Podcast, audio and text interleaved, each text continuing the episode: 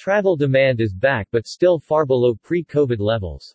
A recovery of international travel needs governments to restore the freedom to travel. At a minimum, vaccinated travelers should not face restrictions. International and domestic air travel demand showed significant momentum in July 2021. Government-imposed travel restrictions continue to delay recovery in international markets. Total domestic demand was down 15.6% versus pre-crisis levels.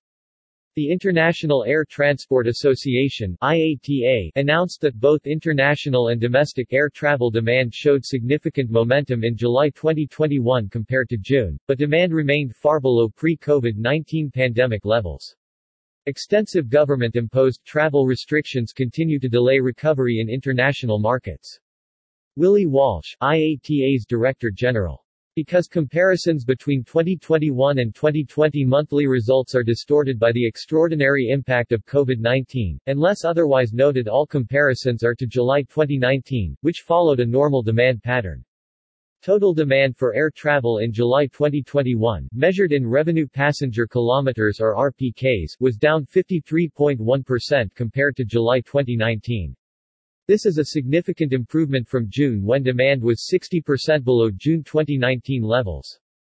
International passenger demand in July was 73.6% below July 2019, bettering the 80.9% decline recorded in June 2021 versus two years ago.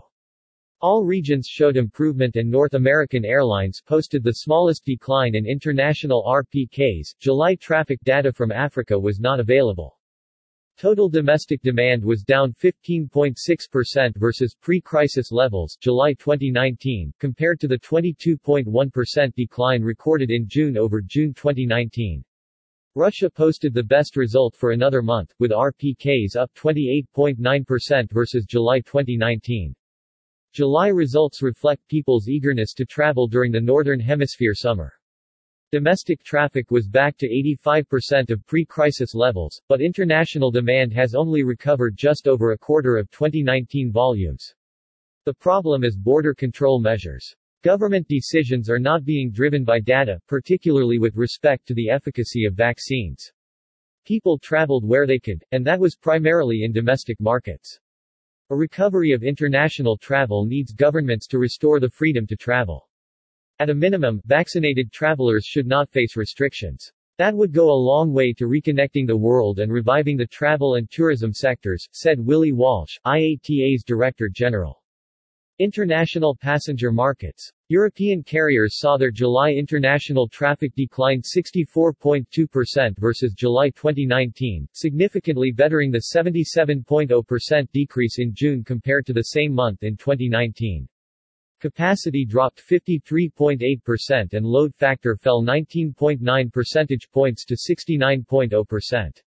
Asia Pacific Airlines July international traffic fell 94.2% compared to July 2019, barely improved over the 94.7% drop registered in June 2021 versus June 2019 as the region continues to have the strictest border control measures.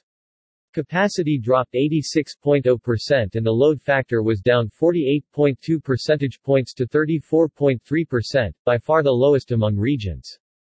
Middle Eastern Airlines posted a 74.5% demand drop in July compared to July 2019, surpassing the 79.2% decrease in June, versus the same month in 2019. Capacity declined 59.5%, and load factor deteriorated 30.1 percentage points to 51.3%. North American carriers' July demand fell 62.1% compared to the 2019 period, much improved on the 69.4% decline in June versus two years ago. Capacity sank 52.0%, and load factor dipped 18.6 percentage points to 69.3%. Latin American Airlines saw a 66.3% drop in July traffic, compared to the same month in 2019, improved over the 69.8% decline in June compared to June 2019. July capacity fell 60.5% and load factor dropped 12.6 percentage points to 72.9%, which was the highest load factor among the regions for the ninth consecutive month. Domestic passenger markets Australia's domestic traffic sank further from a 51.4% decline in June versus the same month in 2019, to a 75.4% decline in July versus two years ago, amid stricter domestic lockdowns in response to a spike in the Delta variant. U.S. domestic traffic continued to recover in July, and was down just 7.7% compared to July 2019, improved from a 14.0% decline in June versus June 2019.